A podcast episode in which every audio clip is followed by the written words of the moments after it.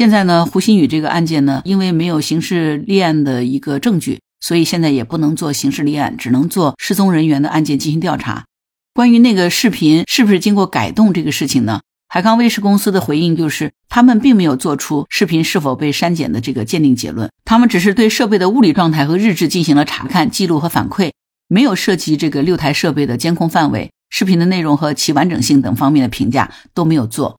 持续的关注就是一种监督的力量。你好，我是木兰，欢迎收听订阅当户知。胡鑫宇失联八十四天了，今天在中国新闻周刊上面有一篇关于胡鑫宇案的后续情况的详细介绍，我觉得写的还是非常详尽的。其中呢，比较关注的一个点就是海康威视并没有做出关于视频是否被删减的鉴定结论。具体的情况呢是这样子的：今年元旦，江西铅山县失踪男生胡鑫宇的家属和警方。就最新情况进行了会见，警方就掌握的情况，在当天上午和下午分别和胡鑫宇的家属进行了超过两个小时的交流。根据媒体的报道呢，在这次会面当中，针对网络流传的胡鑫宇失踪的众多猜测，比如说胡鑫宇消失和其所在的学校老师有关，并且被一辆 SUV 带出学校等说法，警方一一进行了排查。向家属回应呢，说没有发现有价值的线索。而对于家属所质疑的学校监控视频被删减的问题呢，警方回应称。说通过监测的设备生产厂商海康威视的技术人员鉴定，表明视频未被删减。但据接近海康威视方面的消息人士向中国新闻周刊的介绍说呢，实际情况是海康威视并没有做出过视频是否被删减的鉴定结论。胡鑫宇最后的监控画面是停留在二零二二年十月十四号下午的十七点四十九分，当时他身上穿着白色的卫衣、黑色的运动衫和黑色的裤子。他在宿舍门口出现后，随后就再没有音信。但是，因为他就读的上饶市铅山县致远中学是一所封闭式的学校，学生是无法随意进出的。而且呢，整个学校周围都是围墙，因此呢，校方的监控就成了重点的突破方向。呃，胡鑫宇的舅舅李先生介绍说，十一月十五号的时候，公安跟他们说呢，孩子失踪的当晚有十三辆车从三个门离开了学校，但是经过调查都排除了嫌疑。李先生还告诉记者说，他们查看监控发现，事发当晚二十四点至次日凌晨两点。除了监控的管理员外，校长和班主任都先后到达过监控室。他同时还说，监控室里面有六台主机，其中五台主机的监控日志都缺失了，只有十五号凌晨一点以后的监控日志有登录的记录。家属因此就质疑呢，校方的监控或者是经过了剪辑的处理。校方就否认了家属的这一说法，表示说呢，校园监控的记录不存在消失的情况。目前这起事件，警方已经展开调查，校方所有的证据呢都已经提交给警方了。胡鑫宇案的代理律师上官松云从胡鑫宇的家属处得知呢，在二零二三年一月一号，警方和胡鑫宇家属的会面当中，警方表示，根据设备生产厂商海康威视技术人员鉴定后所出具的情况说明呢，视频并没有被删减过。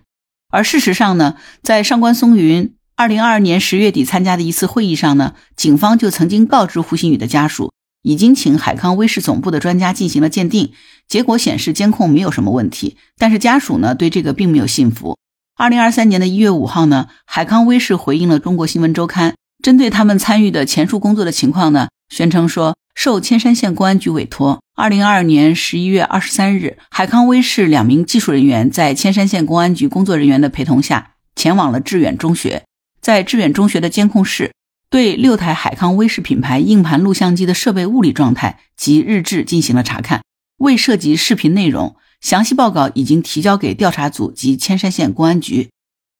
海康威视方面还表示呢，海康威视不是鉴定机构，不提供鉴定结论。公司的技术人员根据委托方的要求，对设备的物理状态和日志进行了查看、记录及反馈，未涉及六台设备的监控范围、视频内容以及完整性等方面的评价。根据中国新闻周刊所获得的落款日期是二零二二年十二月十六日的，由杭州海康威视数字技术股份有限公司南昌分公司向铅山县公安局所出具的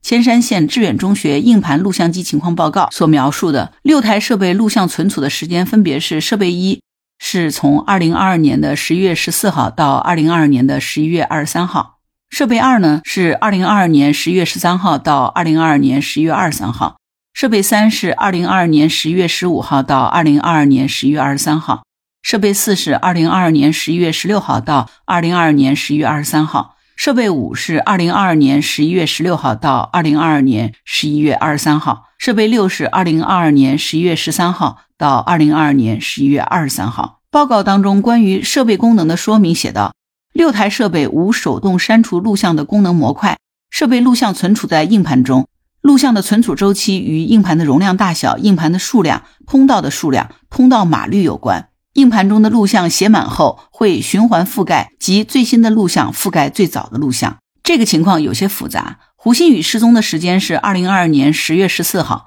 到了十一月二十三号，公安人员才把海康威视技术人员叫到了现场。而且呢，技术人员参与的程度有限，公安让他们看了六台设备，他们就看了六台设备。呃，前述消息人士就告诉记者。海康威视的技术人员只是对现场设备的物理状态进行了分析，并没有做出鉴定结论，说它没有被删除。这位消息人士还介绍说呢，海康威视的技术人员对六台设备的物理状态进行了分析，包括要查看他们的日志记录以及视频存储了多少等等。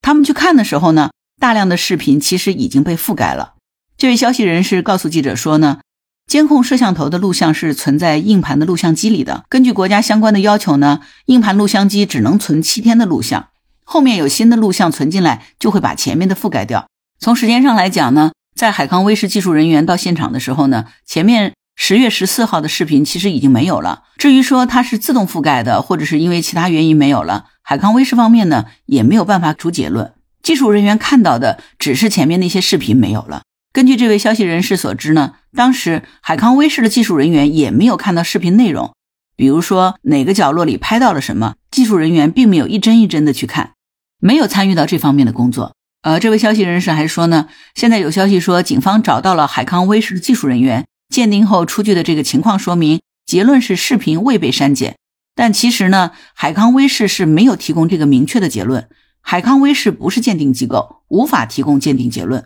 作为厂商，千山县公安局是海康威视的客户，他们只是作为技术支持去帮着看一下。从一开始，海康威视就不是作为司法调查参与的。录像以外呢，还有设备的日志。根据报告呢，录像机的设备日志分别是主板的 Flash 日志和硬盘的日志。Flash 日志存储在设备的主板上，可以记录包括硬盘的错误、本地远程格式化硬盘、格式化硬盘开始、结束、录像异常、设备开机。异常重启、本地远程重启、关机、本地远程恢复出厂设置等类型的关键日志，而硬盘日志则可以记录包括操作、异常、报警、信息四种主类型及多种类型的详细日志。Flash 日志和硬盘日志写满以后呢，均会循环覆盖，也就是说，最新的日志覆盖最早的日志。写满以后呢，日志存储的周期和现场设备生产的日志量是相互关联的。Flash 日志和硬盘日志存储的周期是独立的，设备会同时展示 Flash 日志和硬盘日志。在这个报告里面还提到呢，六台设备的 Flash 日志在一定的时间内未发现硬盘错误，本地远程格式化硬盘、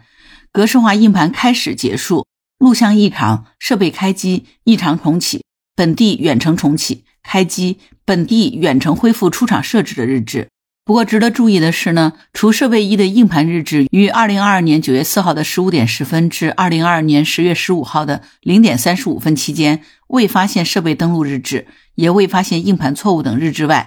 其余五台设备的硬盘日志并未做类似的说明，仅记录了存储时间。那目前来说呢，这个案件其实并没有实质性的进展。参与一月一号警方和胡鑫宇家属会面的胡国庆律师。向记者介绍呢，胡鑫宇的父母、舅舅、表姐夫和叔叔，以及包括他在内的两位律师、省市县公安局的相关负责人、各个工作小组的负责警官都参与了此次会议。一号上午呢，主要是通报工作的进展；下午是负责调查的警察和律师家属见面，家属提出了针对性的问题，警方进行解答，并且拿出相应的材料进行佐证。在此之前呢，有传闻曾经说胡鑫宇所在的学校的校长存在作案的可能。但是根据警方的调查呢，校长当天下午在开会，一直到十七点五十一分才到校。吃完饭以后呢，又到每个班走了一圈，有同学和老师的证明，并没有作案的时间。调查材料都在会议现场，警方明确对家属表示，任何疑问都可以列出清单，并查阅相关的证据和材料。比如说对哪部车子有怀疑，哪部车子做了哪些调查工作，都可以去查资料、看笔录。根据律师的透露呢，因为无法确认刑事原因。胡鑫宇的案件还不能够进行刑事立案，只能当做人员失踪案件进行处理，但采取的调查手段比一般的刑事案件还要强。另一位代理律师上官松云没有参加这次会面，但是从家属那里得知了基本的情况。他告诉记者说，在二零二二年十一月底，警方就曾经与家属进行过沟通。这次会面的内容和十一月底的这次会面的内容差不多，只是一个家属、律师、公安同时在场的一个正式告知。这就意味着，从二零二二年十一月底到现在呢，胡鑫宇案件并没有取得实质性的进展。在漫长的一个多月的等待里，胡鑫宇妈妈的情绪状态呢很不稳定。这期间呢，曾经回到县城休息调整，饱受内心的折磨。而上官松云呢，同时还提到，当时警方并不愿意透露任何的猜测，但是在这次会面当中呢，警方提到胡鑫宇有厌学的情绪，但也仅限于猜测。胡国庆律师对此有些疑惑，他认为呢，胡鑫宇如果厌学自行离开学校，早就应该做准备，而不是什么也没带就出走。差不多一个月前，上官松云律师曾公开发文披露五点进展：一、经过警方前期的现场勘查，基本排除学校是所谓的案发现场，即胡鑫宇并没有在校园内遭遇不测；二、截止目前呢，学校的工作人员并没有任何人因为该案而被警方采取强制措施。网上所流传的光头老师已经被采取强制措施系谣言，家属已经向警方确认了。第三，截至目前，网上任何有关胡鑫宇尸体的内容均系谣言，家属已经向警方确认。第四，截至目前，网上任何有关胡鑫宇录音笔被找到以及录音笔中的声音均系虚假，和本案无关。家属一听就知道不是胡鑫宇的声音，这个已经向家属确认。第五，截至目前，警方仍然没有查明胡鑫宇是如何离开的校园。上官松云说呢，这些消息均来自警方或者是家属。二零二二年的十月十五号，胡鑫宇所在的中学曾经对校内所有的房间、水池、楼顶、阁楼和化粪池等进行查找，甚至将学校内的人工湖的水都抽干，都没有发现胡鑫宇的踪迹。千山县绿洲救援队的杨队长曾经在接受采访时透露，在搜救过程当中，他们调取了监控录像。使用了无人机、3D 搜索和热成像技术，搜查了天台、山坡、栅栏等地，甚至抽干了人工湖和化粪池，但是也没有发现任何的线索。警方也投入了大量的人力物力进行调查，并且成立了人数不少的现场勘查队，但目前确实是没有进展。上官松云说，在一月一日的会议上，有当地官员明确的向胡鑫宇的家属提及，不可能有保护伞，没有人会为了这么大的案子进行包庇。哪怕是比这个更大的案子，该面对的还是要面对。警方也明确的告知胡鑫宇的母亲，专班不撤，力度不减，还要继续找。上面的内容呢，就是中国新闻周刊记者刘向南所写的一篇报道，应该说是客观的一个描述和记录。我们能得到的一个结论就是，现在呢，胡鑫宇这个案件呢，没有任何进展。同时呢，因为没有刑事立案的一个证据，所以现在也不能做刑事立案，只能做失踪人员的案件进行调查。不过，警方投入的这个调查力度呢，比一般的刑事案件还要强。另外一个呢，关于那个视频是不是经过改动这个事情呢，海康威视公司的回应就是，他们并没有做出视频是否被删减的这个鉴定结论，他们只是对设备的物理状态和日志进行了查看、记录和反馈，没有涉及这个六台设备的监控范围、视频的内容和其完整性等方面的评价都没有做。那应该这样讲哈，海康威视也是回应的非常及时哈，实事求是的把这个事情做了反应。胡鑫宇到现在为止已经失联了八十四天了，但是似乎现在还是没有什么头绪。我相信网友们都在密切的关注这件事儿，而且这件事儿一定会被持续的跟盯下去的。而且警方也明确的告知了胡鑫宇的父母，说是专班不撤，力度不减，还要继续找。那这个非常重要啊，呃，这就是说警方对这件事并没有放弃他们的调查。作为我来说，我也会持续的关注这件事儿，及时录制节目告知大家。我相信这件事终有水落石出的一天。目前来说呢，只能还是继续等待。网上可能会有很多关于这个案件的各种各样的说法，我们能够相信的，目前来说只能是警方的公开报道。对于没有确认的消息呢，从某种意义上来说，我们要保持冷静和客观，持续的关注就是一种监督的力量。好了，关于这件事儿呢，你有什么想法？欢迎在评论区给我留言。今天的节目就到这儿，我是木兰。如果喜欢我的节目，欢迎订阅当户知。如果喜欢木兰，也可以加入木兰之家听友会，请到那个人人都能发布朋友圈的绿色平台，输入木兰的全拼下划线七八九就可以找到我了。好了，今天的节目就到这儿，我是木兰，拜拜。